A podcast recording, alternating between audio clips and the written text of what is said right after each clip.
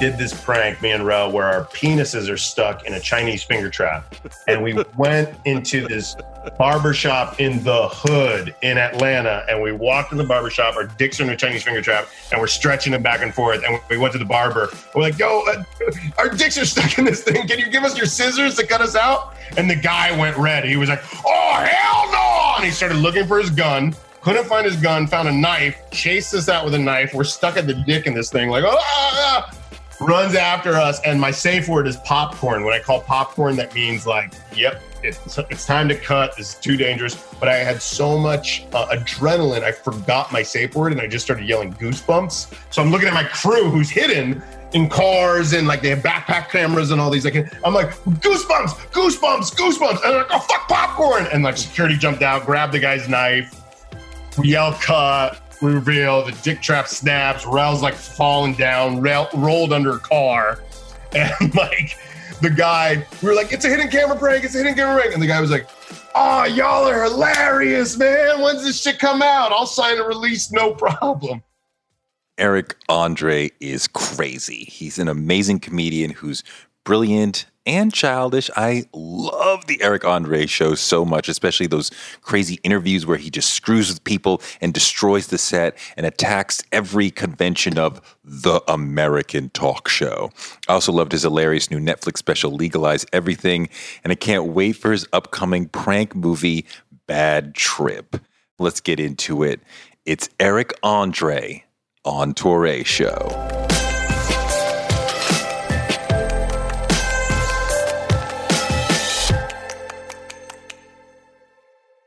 You know, one thing I love about you, and especially, you know, doing a deep dive on the show, which is so amazing, you are not scared of insulting people. These people come on, they don't know what you're doing. Yeah. I, I, feel like if I ask somebody a question that bothers them, they're going to be like, "Oh, I don't like that guy. I'm mad at that guy." Oh, right. You right. you don't care. Well, I'm not out to hurt anybody. There's no malicious intent, and right, I'm you don't hurt. Right, you don't hurt anybody. Yeah, I'm in character while I'm doing the show. So the character of the show host is like an idiot. So uh, I, I, I kind of I'm I'm wearing a mask in a sense, um, much like the woman that walked by in the frame behind you. When she wore a mask, she wore a literal mask. I'm wearing a metaphoric mask on my show. So uh, I, I hope nobody takes it personal. I'm just fucking around. No, I don't think anybody takes it personal, but like you know you are you're you're pushing the envelope you're pushing oh, yeah. people's buttons. Yeah. and you know i'm like ah you know i don't want them to be upset. I don't want you to be upset you know? And like i'm like well i'm like you in this situation or a situation where i'm not in character. I'm very like oh if if i send a text message this is how like needy and weird and pathetic i am. If i send a text message to anybody and they don't respond in five minutes, I'm like, they're mad at me. They fucking hate me. totally, totally. Fucking hate me. Totally. I must have said something insulting. What did I, say? Uh, what did I say? I texted Jon Favreau two days ago. I go, because my fr- we have a mutual friend, and I go, I heard you have a good brisket recipe because I want to make a brisket. He didn't respond. My world crumbled. I was like, I fucked up on the Lion King. He thinks I'm a hack. I went like I spiraled. I was like, I'll never be an Iron Man five. Because I feel like you seem fearless. Is that like I'm pretty you, anxious? You, no, it's the opposite. A lot of people say I just want to get some hand sanitizer. I just trying to walk. I know it's like uh, nauseating okay. for the viewers to people get seasick when I walk. Um, I'm actually pretty anxious. I just know that in those situations, those high stakes situations, like there's there's comedy in those hills. That's how I feel. So like I, I'm, I'm miserable while we're filming a time, a times, a times plural. So yeah. But uh, I know in the editing bay, pain pain during shooting is pleasure in the editing bay.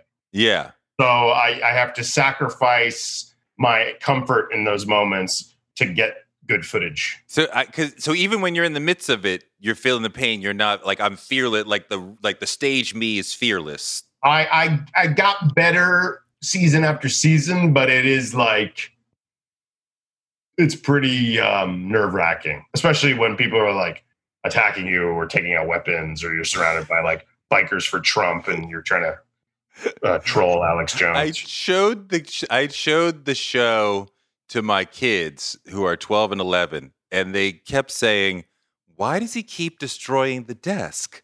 and, and they kept coming back question. to that. And I tried to explain, like, the desk as this as a symbol of like normalcy in 99% of shows and your show is unpredictable and it's an anti-show and yeah. so destroying the desk is a sense of like we, we are attacking the normal paradigms of doing these shows. They they didn't really understand that. But i mean like you got too deep you went over their heads. But i mean like you you love to destroy your set and then immediately put it right back together. Yes because my character's trapped in purgatory. So it's just this like he can't uh, get out. yeah it's it's just yeah he's trapped. He's he's trapped in this what's the word besides purgatory it's just uh it's this existential it's groundhog's day. Groundhog's yeah. day i think is better what, you know you know what kills me is when you shoot people when you shoot your stage manager when you shoot the hell out of hannibal. It yeah, just makes me die laughing.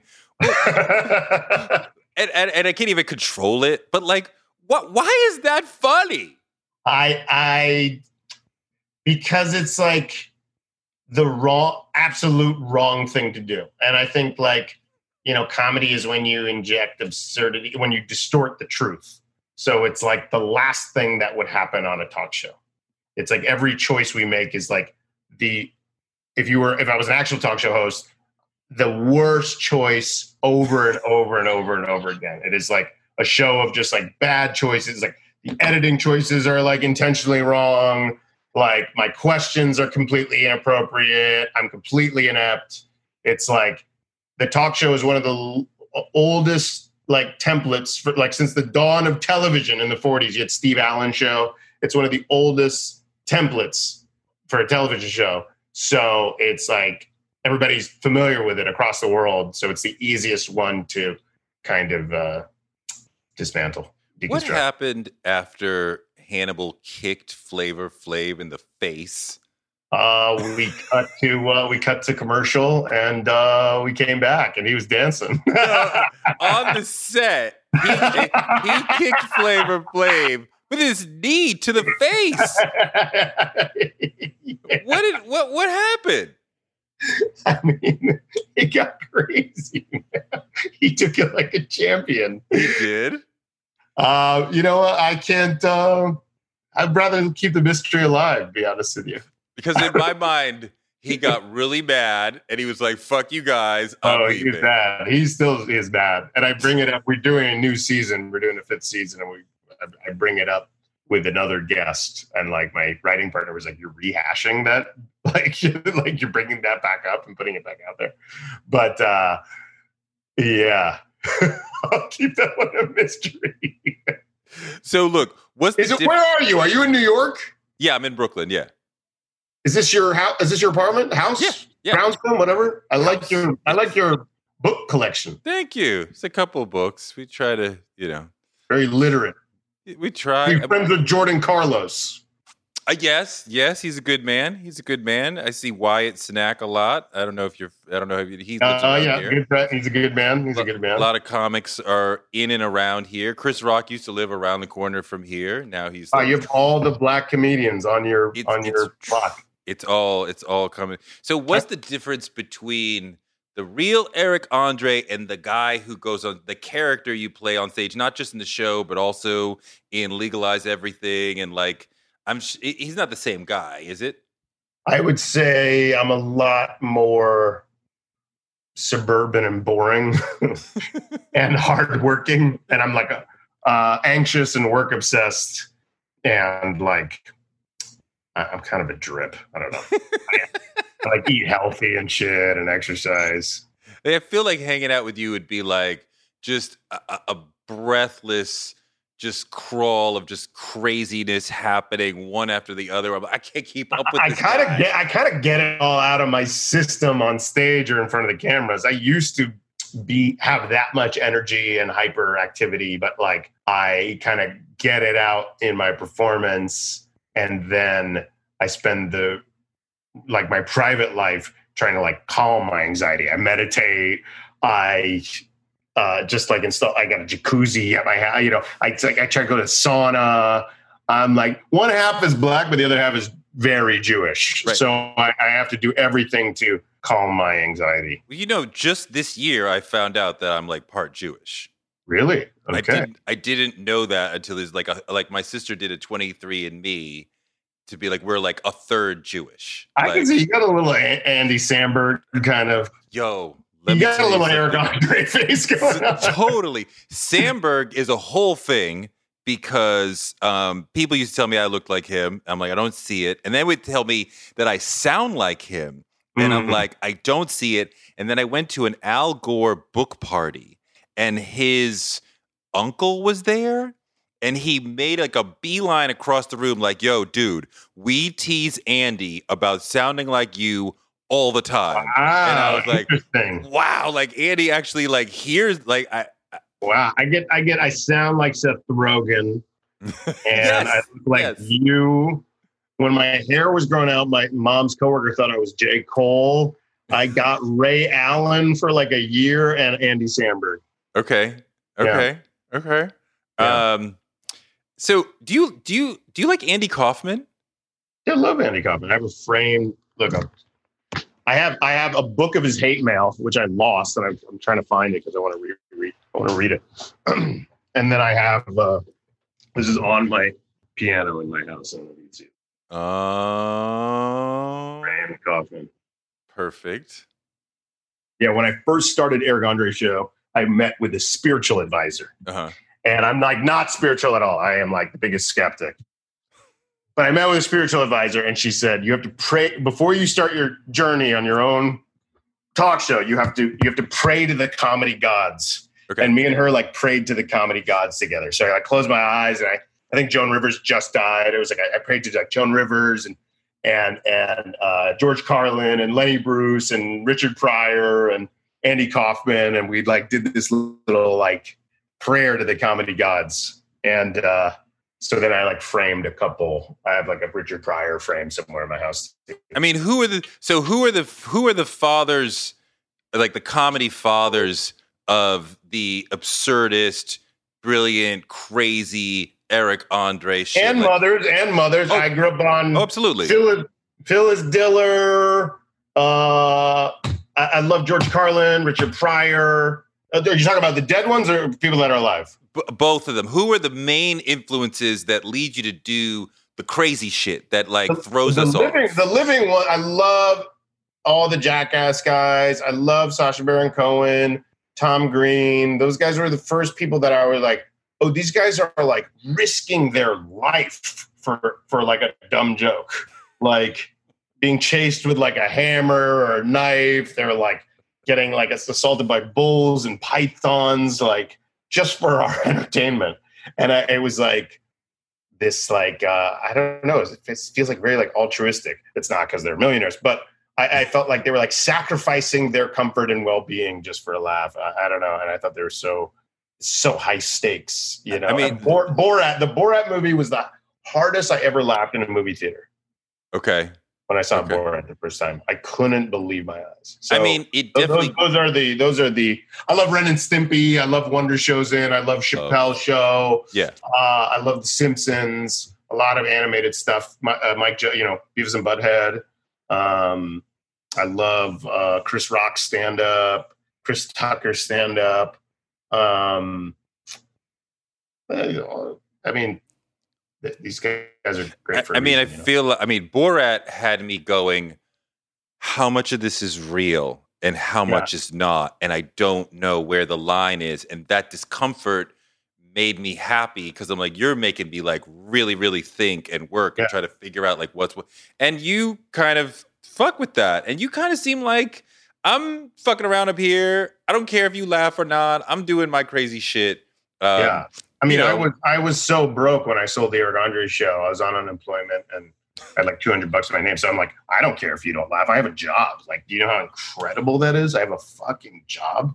I was like broke for the first 10 years of comedy. So, um, yeah, I mean, what kind of this? This is all. This is all I got. So you're, but you're doing good now. I'm doing. I'm doing okay now. I'm How good are you doing now? I'm doing better than when I was 23. I'll tell you that. And I would like eat at like the it, there's a there's a deli. It's called the Punjabi Deli. It's on First and First. It's where it's pre Uber. So when I lived in New York, it was where all the cab drivers would eat, and it was two dollar microwaved Indian food. And I would eat there. It probably has no nutritional value. They like just microwave the shit out of it. They would microwave it in styrofoam, and I would eat there every day. And I would eat falafels in the West Village because it was like the only meal that I could get for two dollars. I was doing like chicken shit open mic comedy you but know, I've my, heard you talk about you don't care about money. Like that's not like you don't really not care about money. I don't. Did I? Did I say that? No. I mean, like money's fucking rad. You can buy shit. I mean, when did I say that? What kind of hippie bullshit is that? I bought a house. Get the fuck out of here. Where, I you, need. Uh, where you live in? I live in. Um. I live in Los Angeles. Nice. Yeah, Nice. in L.A. on the east side. East Um, side. Were you Bed Stuy? Fort Greene. Fort Greene. Love Fort Greene. Fort Greene. Love yeah. Fort Greene. Oh yeah, If I- Chris Rock did have a. Chris Rock had a. He bought that place. Like, he told me he bought that place right with his like first paycheck, like a Yeah. three thousand dollar SNL paycheck, or something like that. Because Fort Greene was like rough when he bought it. He It was- was. And He's like, now, you don't know my Fort Greene. He goes, you have your Fort Greene. No, now it's really super smooth. Is there? Did you grow up in New York? No, I grew up in Boston. Boston, fucking hey, dude. You ever go to the Dunkin' Donuts and fucking uh, Alewife, bro? Dude, you ever you ever fall asleep on the T and you wake up in fucking Braintree, bro? I grew up right next to Braintree. It's called a town called Randolph. Braintree. What a fucked name for a city. Braintree. Tell me about it. So, so, so. Wow, you but like Boston is the most racist city in the North. It has to be, Well, right? you know, in It the north, like, yes. unbe- I'm like, am I in Alabama? I went to college there, and it was Yeah. like the Alabama. Where'd you go to school? Berklee College of Waste Your Money Music. You didn't learn. I know exactly where that is. You didn't learn great. What did you study? What was your instrument? Upright bass. And you didn't. You didn't feel like you learned I learned. Things I learned about some music. cool jazz bass lines, Daddy-O. don't give a shit. do do, yeah, man. Read You're a little so punk. I'm surprised to hear you even talk about jazz because you do seem very bad brainsy and punk and like. But but jazz can be punk, you know, like Ornette. Coleman, Albert Ayler, all those guys that were making that like and like Miles, like Miles's fusion stage, all that, all that, yes, like yes. 60s, 70s jazz that was fucking super avant-garde is punk rock. And I I I still wolf that stuff down. No, Bitches Brew is one of my favorite albums. Brew, Live. Evil, yeah, all that shit. Yo, what you do at the end of legalize everything, and I don't know how far you want to go in terms of protecting it for people who haven't seen it. Nah, I think like tease it out. I I, I You used to fucking blew my mind, and I don't even I don't normally find that shit funny, and I was just like You talking about when I FaceTime the mom or my mangina? the mangina, Oh yeah, yeah, yeah, yeah. and like they I the out with director an sets it up exclamation point. the director sets it up perfectly like when you like the behind shot when you pull up your shirt and i'm like where's this going and then like the face the vagina, it's like oh my god this guy You gotta give the fucking people what they want. Yeah, you gotta what, give what are you people what are you what they want. doing there Well, is it blurred? I can't remember. We blurred it. Uh, Yeah, Adult we- Swim. yeah. it's blurred. yeah well we don't we don't see we don't see your whole thing but we see the hair You see the hair. Okay, so Adult Swim, you have to blur the hair. So I'm making progress. I'm, I'm now the hair is unblurred, but the the fruit basket in the back that is that had to be blurred. I think for Netflix's standards and practices. But uh, yeah, I'm I'm taking it one piece of my genitalia at the time. Then I want the next movie I want to put out. I want it rated X. That's my goal. why you why do you do that You know what? That on stage, I wasn't going to put that in the edit at first. Every single show I did last year, people shout out, show your dick, get naked, men and women scream at me to get naked all throughout my show, every city, internationally. It's like, I'm the naked guy now. so I wasn't going to put it in the special, but it just like my editor just like put that at the very end. And we just thought it was so stupid and funny. And the crowd reaction was so good that it was just like this, like fuck you to go out on. I don't know. I don't know. Uh, You, you got to give the people what they want. People want to see my crotch for some reason. the At first, it was me egging it on. Now people are like, "You get naked? Fucking keep getting naked." I'm like, "All right, I'll do it. it. Be careful Uh, what you wish for." the, the piece with the mom is dope because it goes in a direction you you don't expect her to be so fucking cool, right? You're trying to get her goat, and she's Yeah. like, "I got weed if you want it." Oh yeah, the mom and, and the mom. I did that joke over and over again in each city, and the mom is always the star of the show in that bit. But that mom especially was cool and brought up weed organically and tied in the theme themes from the the whole special and like tied the, the, the beginning to the end. Like that was serendipity. That was incredible. What are you scared to do in terms of your career? Um, I don't like scuba diving. I don't. I wouldn't film underwater. I don't any sharks and shit down there. I mean, if. I was in your writer's room, what is it that I could say outside of let's scuba dive? Like, you know, Eric doesn't like scuba diving. Okay, fine. Well, what could I, I- say? I- Like, let's I do this. You'd be like, okay, I, I'm not doing that. I, I think there's good bad taste and there's bad bad taste, and I think there's no real like never say this or don't talk about this topic. Like everything's on the table. It just depends on the joke and the scenario and the situation and the point of view of the joke, and you kind of have to take it case by case. But if all the writers are dying laughing, that's a good sign. You know what I mean? Because the people I have in the room are very very smart people much smarter than me that i trust so um i don't know it's case by case you gotta figure it out The And case, you know you, you sometimes you fuck it up sometimes you I, I put out plenty of shit that's just in poor taste that i just have to like live with it out there so I mean, whatever. the way that you are, it doesn't matter if you're in poor taste. Who cares? I'm Eric Andre. I freaking burn bridges and keep it going. yeah i mean we'll see. We'll see how long it lasts. I mean uh yeah i think you gotta be you never want to be like mean or unlikable. You don't want it to just be like harsh for harsh sake you know? so it's gotta be funny.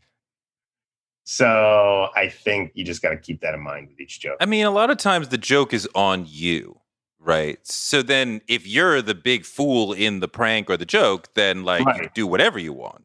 Right. I, I'm always playing the idiot, so I'm not like I'm not out to get anybody. You know what I mean? So, um, yeah, and it was very much like that for the prank movie we just did. All the all the pranks like showed the like the uh, good humanitarian nature in people versus like like making people look dumb or punching down or like This You is, know, all this is the- bad trip this bad trip. Yeah, I'll send you. Uh, I'll have them send you a link. with Oh, Tiffany Haddish. Tiffany and- Haddish, Lil Rel Howery, Michaela Conlin, and that's it. The, the rest, everybody else on camera is a real civilian, Is unaware it- they're even being Is filmed. it like Borat in that yes, it's a narrative movie told entirely with hidden camera pranks with real people, real civilian. We don't no fake reactions. Nobody's pretending. There's only four actors in it, and then everybody else is, is a can you can you say what the what the premise is? Yeah, it's basically hitting camera Dumb and Dumber. It's Borat meets Dumb and Dumber. It's like me and Rel are best friends. I see the girl of my dreams. Turns out she lives thousands of miles away. We steal his uh, convict, psychotic sister's car, who is played by Tiffany Haddish. We steal her car. We drive across country, and we um, create pranks all along the way. But we tell that entire story through pranks. So we never stop down to tell a story, then go to a prank stop down to tell a story then do a prank. The story and the pranks are interwoven, and we're actually we're getting plot points from real people who don't even know they're on camera. So um, it is experimental. What's the hit when you're doing it when you when you're doing bad trip? What's the hit to miss ratio? Like how much are we seeing on on screen versus like you know we did it we tried something we threw that out we tried something that one worked we tried something we threw that out like Oh, you got to film a lot. You got to film a lot. You got to film like probably ninety percent of what you film is on the cutting room floor, and like it's just like the the cream at the top that makes it. yeah It's a lot. It's a lot. it's a, how long did it take to film it three and a half years. And we started working on it six and a half years ago. Three and a half years. Shit. Well, not entirely shooting every day for three and a half years. It was like on and off. And then Rel got a Fox show. And then we had to wait for his show to end to do the reshoots. And Tiffany's schedule was crazy. So yeah. it was like, I mean, like it was like a lot of like filming, editing, watching it, seeing what we fucked up, went back, filmed, edited, seeing what we fucked up, what we needed. It was a lot of like repeating the process over and over again. I mean, in the last three to four years, Tiffany has gone from a star to a massive star. Yeah. Yeah, to, yeah. I'm shocked you could even get her on the phone well, at this point. Well, we had to. Well, me, Rel and I have been friends with her since she was like sleeping in her car. You know what I mean? Yeah. We've been yeah, yeah. like 15 years. So I'm sure Rel might have known her longer, but um, she the only reason. So and it, that was pennies from heaven. That casting. Uh, um, what happened was Rel, the first day of filming, we did this prank, me and Rel, and Rel's never done hidden camera pranks before. They're incredibly stressful. So we did this prank, me and Rel, where our penises are stuck in a Chinese finger trap. And we went into this barbershop in the hood in Atlanta. And we walked in the barbershop, our dicks are in a Chinese finger trap, and we're stretching them back and forth. And we went to the barber. We're like, yo, uh, our dicks are stuck in this thing. Can you give us your scissors to cut us out? And the guy went red. He was like, oh, hell no. And he started looking for his gun couldn't find his gun, found a knife, chased us out with a knife. We're stuck at the dick in this thing, like, oh, ah, ah. Runs after us. And my safe word is popcorn. When I call popcorn, that means like, yep, it's, it's time to cut. This is too dangerous. But I had so much uh, adrenaline, I forgot my safe word and I just started yelling goosebumps. So I'm looking at my crew who's hidden in cars and like they have backpack cameras and all these. Like I'm like goosebumps, goosebumps, goosebumps, and I'm like oh fuck popcorn, and like security jumped out, grabbed the guy's knife, we yell cut, reveal the dick trap snaps, Rel's like falling down, rolled under a car. And like the guy, we were like, it's a hidden camera prank, it's a hidden camera prank. And the guy was like, Oh, y'all are hilarious, man. When's this shit come out? I'll sign a release, no problem. And then Rel was pit. He was like, dude, you're gonna get me killed. This is fucking dangerous. I got kids. And he was like, he was about to quit he called Tiffany Haddish. He's like, I, I, I'm doing Eric's movie. It's a nightmare. I almost got killed today. And Tiffany's like dying laughing as he's telling the story. He's like near tears. And then she called me five minutes afterwards and she goes, Yo, you almost got Rel killed shooting your movie. And I was like, Yeah. And she goes, Yo, I want to be in your movie. I was like, What? and the woman that was set to play her role just dropped out. So we were looking for somebody new. And then she just came out of nowhere and she was famous. So we're like, how do we get away with pranks? So we just disguised her. We gave her face tattoos and cornrows, and we like changed up her look entirely, and we got away with it. And she was incredible. She's like a prank. She's like comedy on a cellular level. She can do every medium of comedy: stand up, acting, pranks, like you name it. So wait, what else happened in terms of like almost getting killed in the making of this piece? That was one of the worst for sure. I almost got a bottle smacked over my head at a bar for like urinating on a pool table at this like this like country like honky tonk bar with like this real redneck dude that did not think I was funny at all.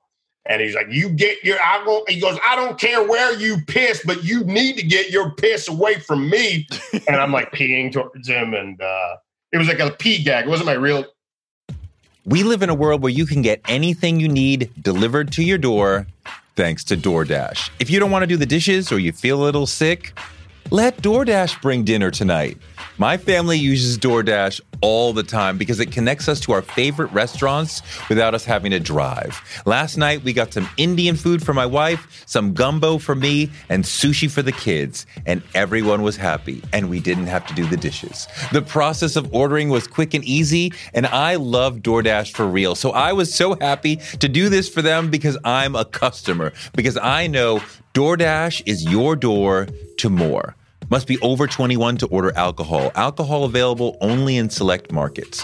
DoorDash, your door to more. Download the DoorDash app now to get almost anything delivered.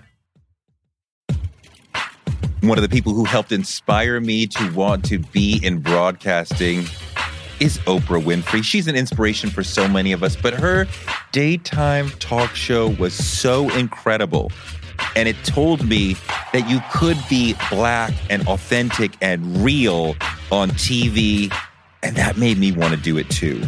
Black Stories, Black Truths is NPR's new collection that's a celebration of blackness. Each of NPR's black voices are as direct, varied, distinct, and nuanced as the black experience itself. In the Black Stories, Black Truths collection, you'll hear stories of joy, resilience, empowerment, and how to create world shifting things out of struggle. Every episode is a living account of what it means to be Black today, told from a unique Black perspective. Black perspectives that haven't always been centered in the telling of America's story, but now they are the story. On NPR's Black Stories, Black Truths, you'll find a collection of some of NPR's best podcast episodes celebrating the Black experience. Hear a feed of episodes from across NPR's podcasts that center Black voices. Turn on NPR today and hear a range of voices as varied, as nuanced, and as black as we are. Stories should never be about us without us. Listen now to Black Stories, Black Truths from NPR, wherever you get your podcasts. Influencer. It's a word that gets tossed around a lot these days. There is a woman who went the distance, who broke ground as the first true influencer by living a remarkable life. Her name, Elizabeth Taylor. I'm Katy Perry. This is the story of the original influencer. This is Elizabeth the First. Elizabeth the First, the podcast, wherever you listen. Dick, but he couldn't tell. It was just like this little hose that's shooting fake piss out of the thing, and it was like an astronomical amount of piss. I had like these two bladders filled with fake piss under my arm, so I'm like spraying it all over the bar. And he's fucking. He goes. He, he went, all right, that's it. Did a shot of Jim Beam or something, grabbed a bottle, and I was like, popcorn, goosebumps, popcorn, goosebumps. yeah. Oh and then I was pissed at myself. I was like, man, maybe I should have let him break a bottle over my face. And my Jeff Tremaine, the guy that directs all the Jackass movies, he's the producer on it. He goes, you don't want to get a bottle broken up your face. he's like, we want to be able to film the rest of the movie. if you had stitches, you'd be cut up. You'd be yeah, yeah, staples in your face. So But you're you're I mean like you're you're willing to go the nth degree to get Yeah. the joke. Well, you know, I feel like Johnny Knoxville, Sacha Baron Cohen, these guys have set the bar so high that if you don't literally put your life in danger, you can't compete with those guys. Those guys are like the masters. You know what I mean? All the Jackass guys you know, and, and Sacha. So like, uh, that's what I'm doing with. I'm like, I'm trying to put the stuff out after those guys have set the bar astronomically high. So I'm like, I don't do it out of pleasure. I do it out of like, what, what else can I do? Like, that's the competition. So I mean, I imagine you as somebody who's like, I don't have safe words, you know, but you I used you- to not. Oh, we used to do things illegally, no security, no stun pads. I would do stunts on concrete and wipe out and end up in the hospital. And I, I bashed my hand through a window one time and sliced my hand up. We would, we're idiot. I got arrested two times shooting Eric Andre show. Like we were idiots. We had no idea how to produce this stuff. We were just going into situations blind. It was so dangerous in the beginning. Then we kind of figured out like what what's like reasonable danger and what you can get away with and what you can't. Like you want to break the right rules and not break the wrong. in terms of doing the the Eric Andre show, so what's the most danger in terms of the interviews? What is the most dangerous moment that you've had? Um, the interview's not danger. I mean, T.I. walked out. He had had enough, and then He walked out three times. Yeah, he kept like getting up, and I'd have to like call him back, and then I'd piss him off again, and he left. And uh, he didn't really have a sense of humor about it. And then he worked around afterwards for a while. I was like, "Is T.I. going to beat me up?" And then, uh, and then, um, uh, what's her name? Lauren Conrad walked out, but I never felt danger was- in the studio. That Like, was amazing. The Lauren Conrad moment was amazing. Yeah. And you know, I showed it to my wife, and she had the same reaction that Lauren did in terms when you fair. throw up, and she cringed, just like she was like mirroring Lauren. And then when you ate it, she was like, "I'm done," and she's like walking Yeah. up. I'm like, "You're mirroring Lauren. It's amazing." that's That fair. that moment is amazing. It's a primal. That's a primal reaction. That's fair. that's fair. um, dude, you, how did you not get beat up by T.I.? Because I know he goes I to think that he place. was considering it. I, I think he was considering it. He like I kept like seeing him. Usually after an interview, they just get in their car and get the fuck out of there. But uh, he lurked around afterwards, and I was just like, after I get the footage I need, I'm like chummy and friendly, and I was just like, "Hey man, that was great." Every time I walk by him, like walking into my office, I'd be like, "Hey, that was great. Oh man, thanks for coming." Ba, ba, ba, ba, da." And he was just like, "Yeah." yeah. And I was like, ah, man, you're crazy. Woo, love your music. Woo. I was just like super positive afterward. It is psychological torture. I'm like making them completely lose their mind. And then afterwards, I'm like, man, you were so great. So, so much fun working with you. And da, da, da, da. I mean, how often do you get the publicist calling, like, what the fuck was that? We didn't expect that. We're Oh. upset. that happens constantly, but I I let my producer deal with it. The best was we filmed, we interviewed Robin Givens this season, and you know I have like cockroaches coming from the ceiling and maggots crawling out of the desk and the food and stuff like that. She's she's like losing her mind. I had an alligator on a skateboard.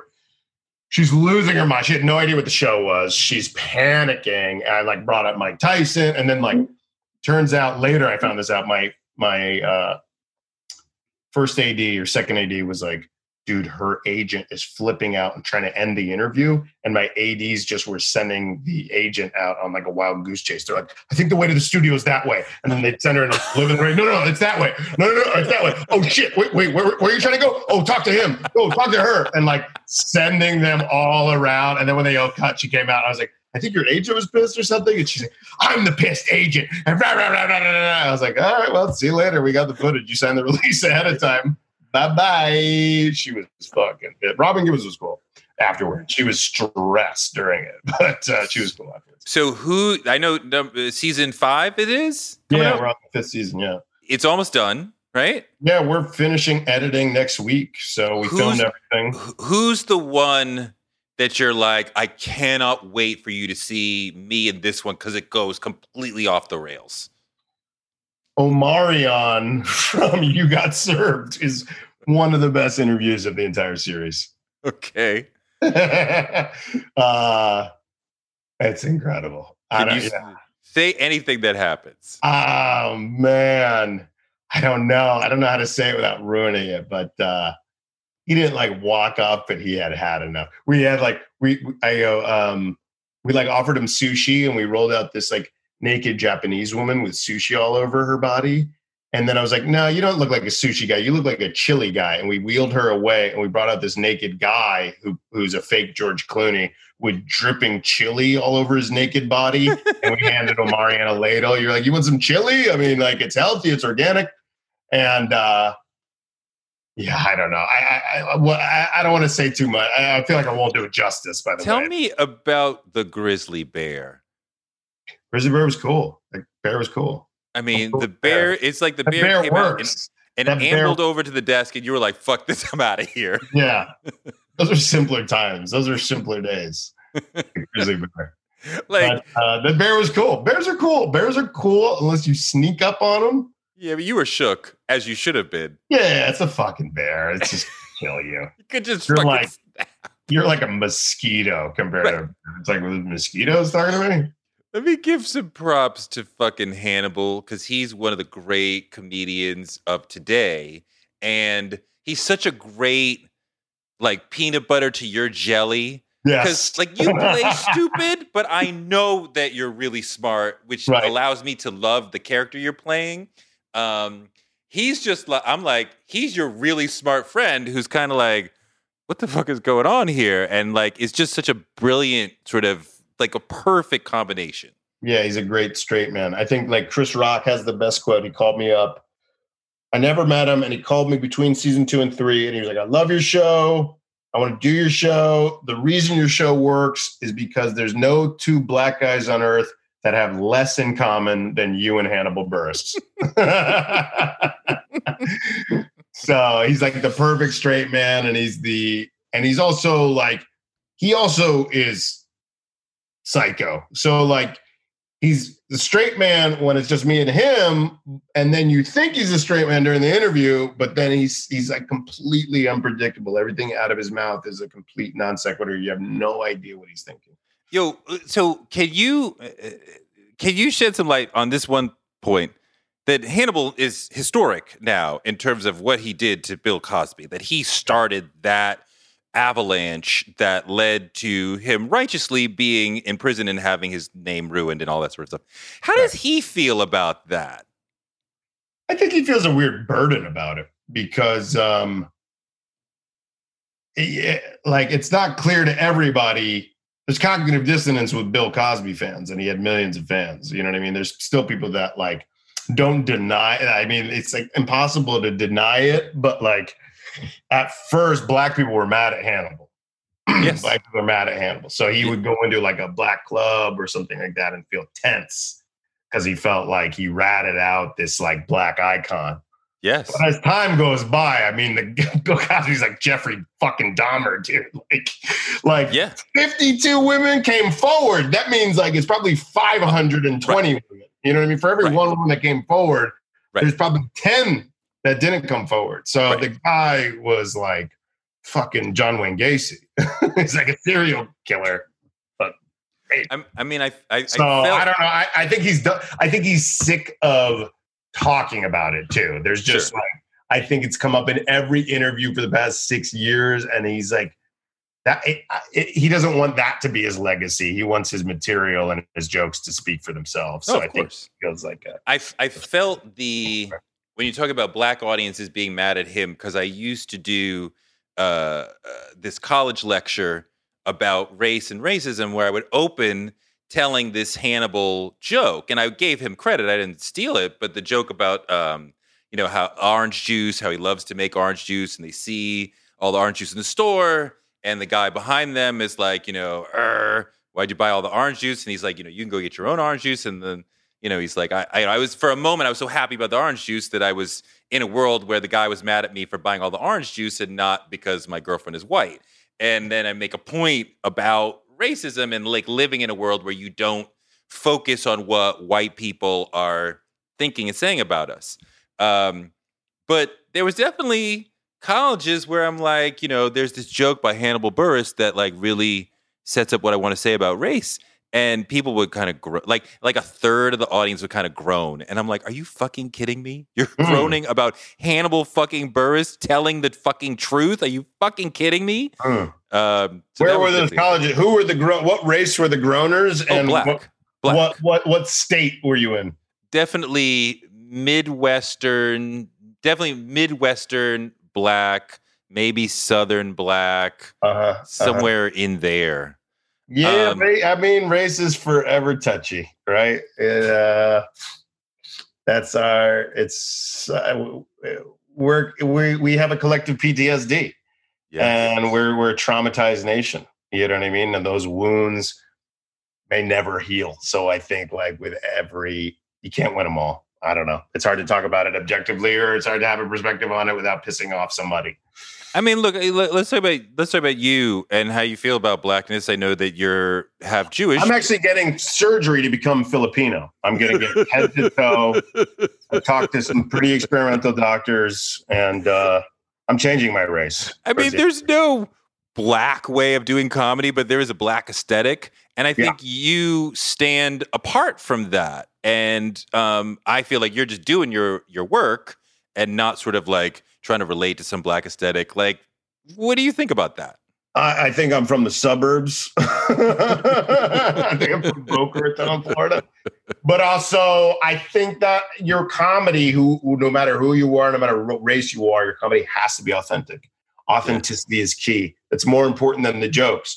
If people don't believe your point of view, and and and smell What does eating healthy mean to you? Whatever your eating goals, Thrive Market is the best place to get all your groceries and household essentials. And getting Thrive shipped to your door is like having a great supermarket right outside your house. I love that Thrive Market carries brands with the highest quality ingredients and ethical sourcing methods. Whether you're looking for organic kid snacks or low sugar alternatives or gluten free essentials, Thrive Market's got it, and their site lets you curate your shopping experience quickly. And as a Thrive member, I save on every order, usually about 30%, which of course I love. And when you join, you help a family in need with the membership matching program. Join in on the savings with Thrive Market today and get 30% off your first order plus a $60 gift for free. Go to thrivemarket.com slash Toure for 30% off your first order plus that free $60 gift. That's Thrive, T H R I V E, market.com slash Toure. Thrivemarket.com slash Toure. On March 16, 2000, two sheriff's deputies were shot in Atlanta. Jamil Al-Amin, a Muslim leader and former Black Power activist, was convicted.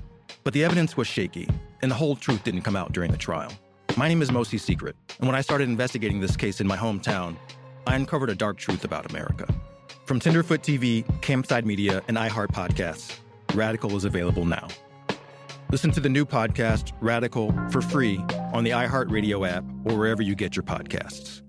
you're being that, you, that you're not being authentic they're, they're not gonna they're not gonna come with you they, they don't even have to share your point of view. They just want you to have your own unique point of view. You know what i mean? Like you're not gonna agree e- even your favorite comics you're not gonna agree with every point they're making. But if you're if they're interesting and they have a fascinating point of view you kind of go along with them. So i have to i have to be myself and i have to you know i, I don't want to be somebody i'm not. Yeah.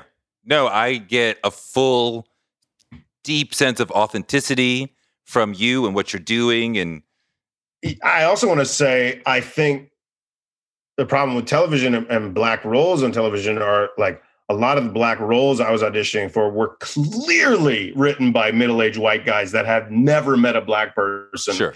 And black people are the most diverse, creative people on earth. So I wanted to sh- have a television show that showed the diversity of black people and not portray black stereotypes like the McDonald's voiceover commercial auditions I was going in for in 2005. When I would have to audition for a voiceover for a McDonald's commercial, I'd be like, mm, this new McRib sandwich showy is good, boss.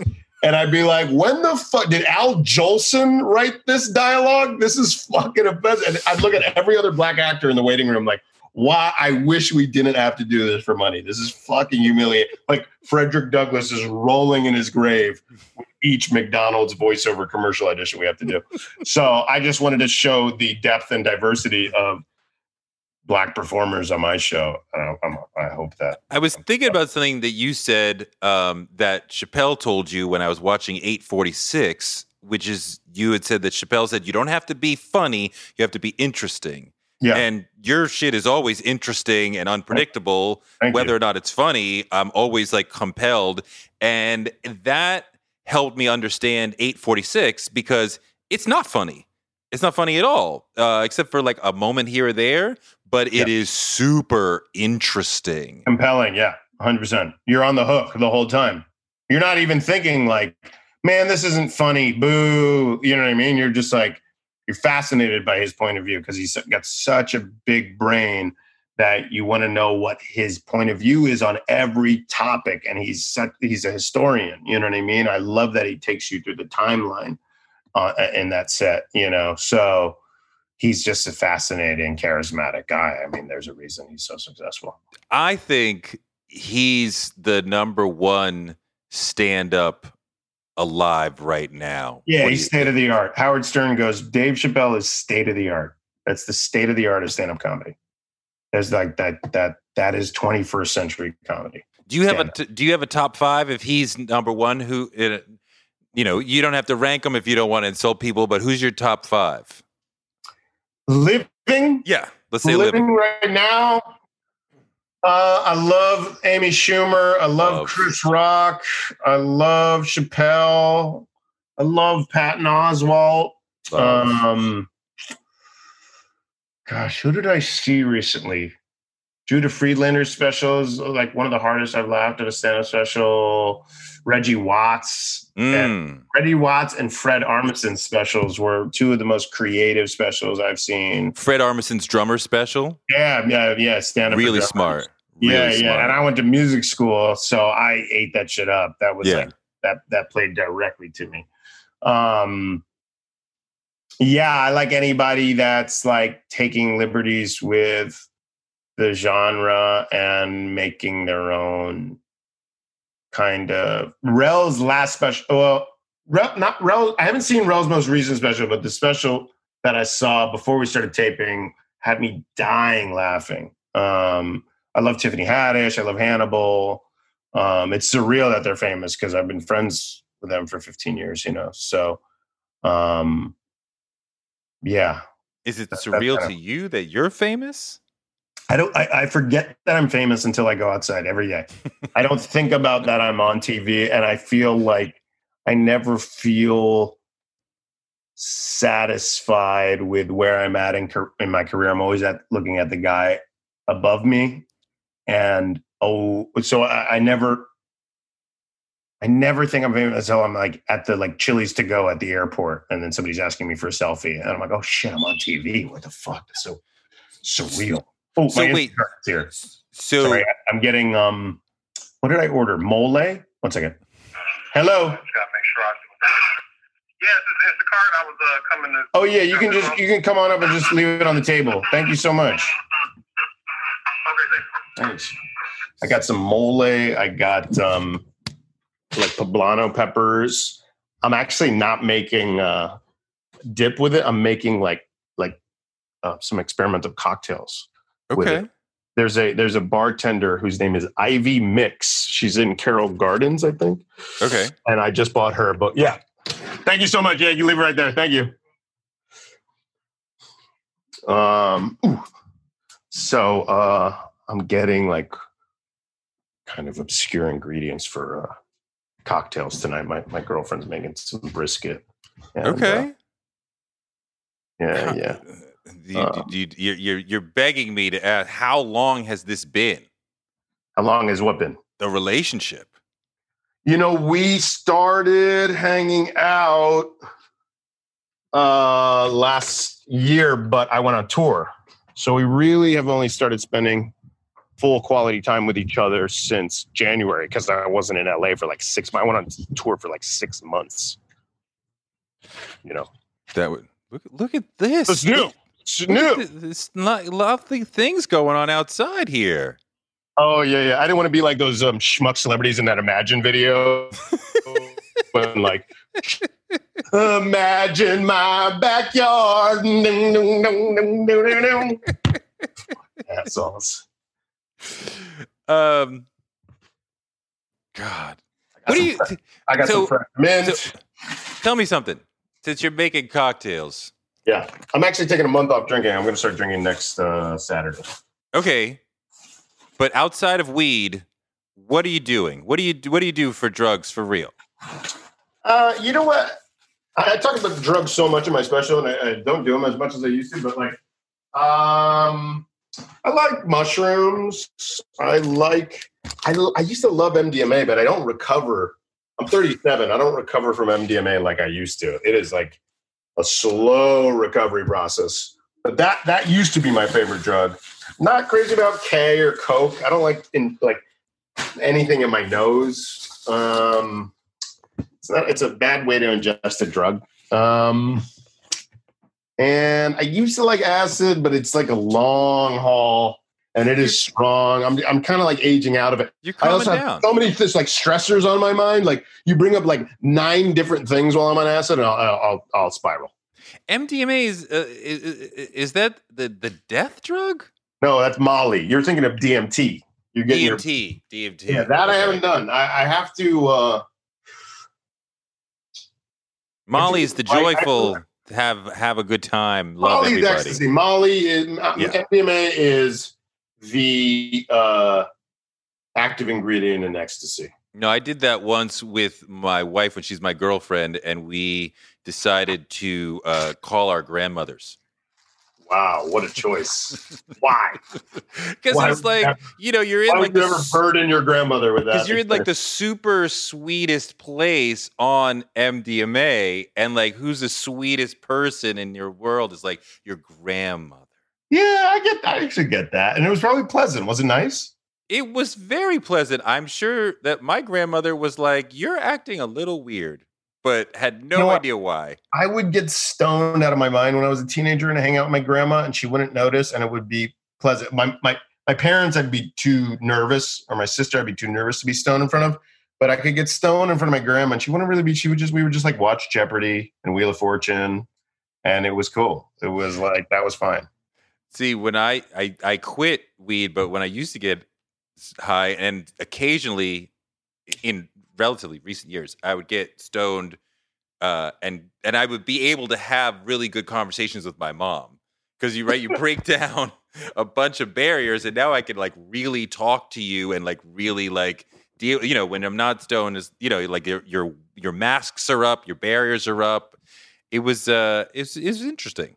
What about dad? What's going on with dad? You don't bring up dad. Is this well, I, I mean, question? not for any reason. I mean, my father passed away two about two years ago, a little over Oh, two years ago. Sorry to hear that. Um, yeah, and he was sick for several years before that, so it's kind of like it's kind of like five years that he really did not exist as like a person I could really like, just talk talk to. How old? How old was he? He was older. He was older. I mean, I think he was he was he was definitely in his mid 80s. So he you're was closer to mom. Um, I was clo- now. Now you're making me admit shit publicly. That's gonna fuck up my family. I was clo- incredible, I was clo- closer to him. Yeah, I know. right? I was closer to him when he was here. You know, now it's just her and my sister. But uh, I, I was definitely closer to him. Um, so you know, to see him He's sort of not from away. Senegal. Nobody's from Senegal. Your parents are American.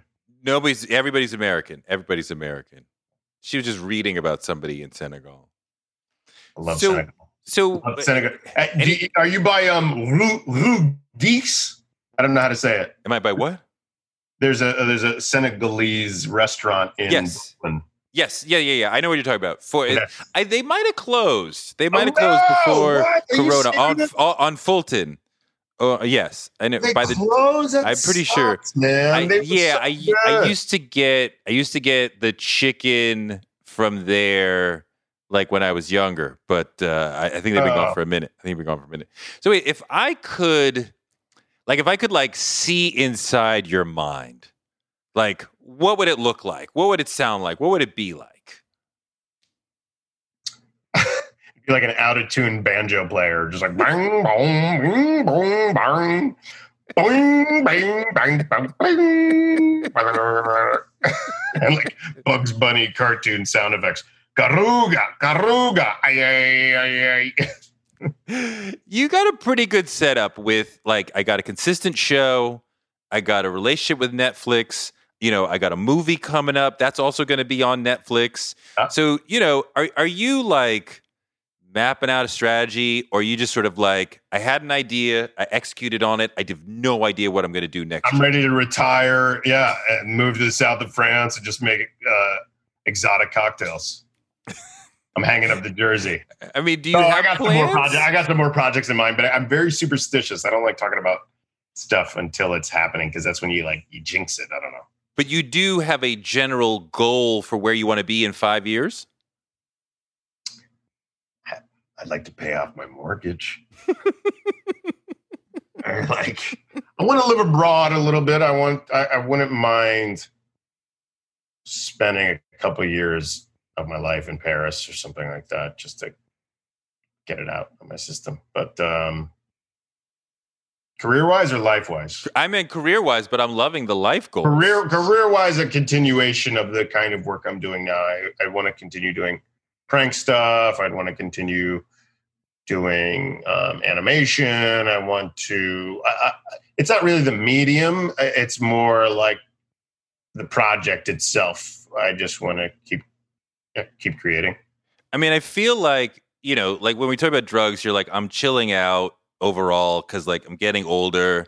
Like, you know, you wonder like how long you continue on this road and you don't start to think, how do I transition into something that that continues to fit with my personal growth as I continue to grow as a person?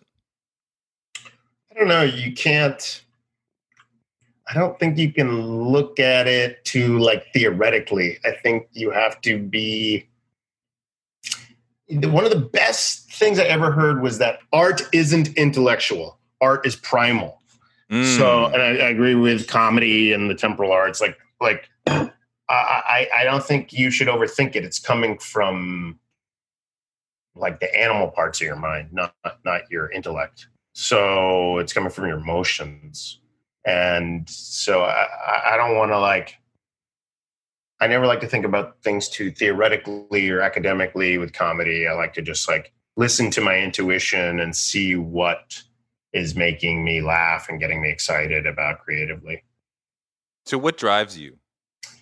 Coffee, just a ton of coffee. when you when you get out of bed and you think about I got to keep pushing this rock up the hill and put out more Eric Andre like what what what is the thing that you're like "Ah, I want people to say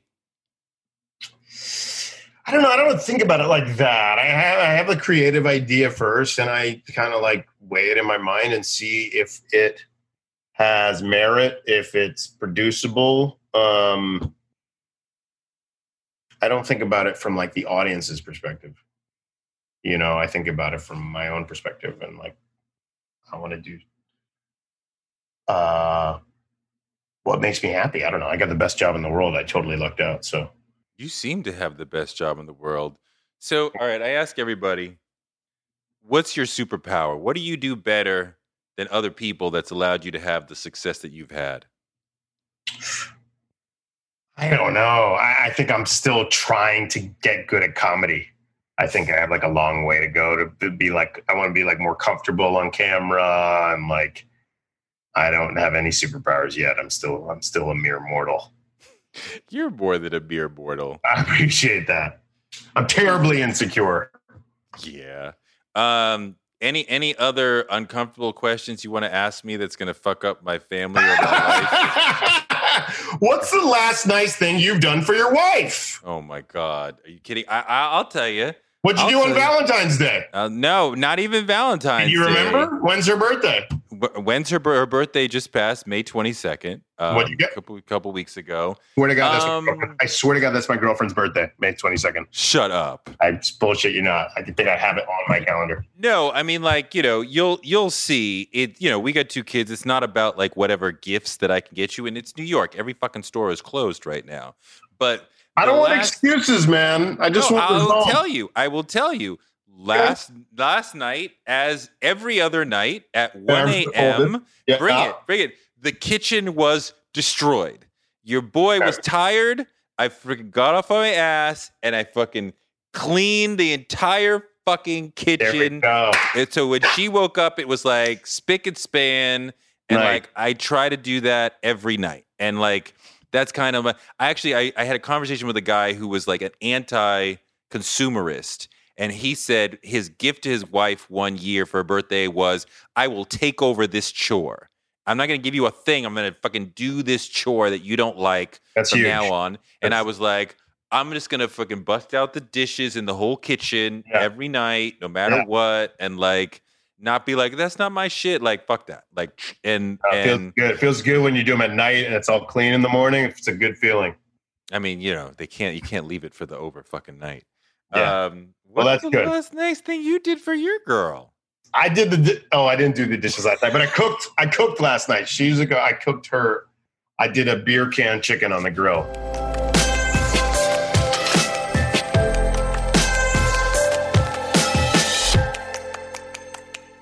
Thanks so much to Eric for a great interview, and thanks to you for listening. And thanks to our super producers, Britt, Marcus Harkis, Noel, Sam Montes, Jason Reynolds, and Gerville Calais. Toure Show gives you fuel to power your dreams because you can use your dreams like a rocket ship to blast you into a life you never imagined. You can make your dreams a reality, and this show can help. You can find me on Twitter at Toure and on Instagram at Toure Show and on Patreon at patreon.com slash Toure Show.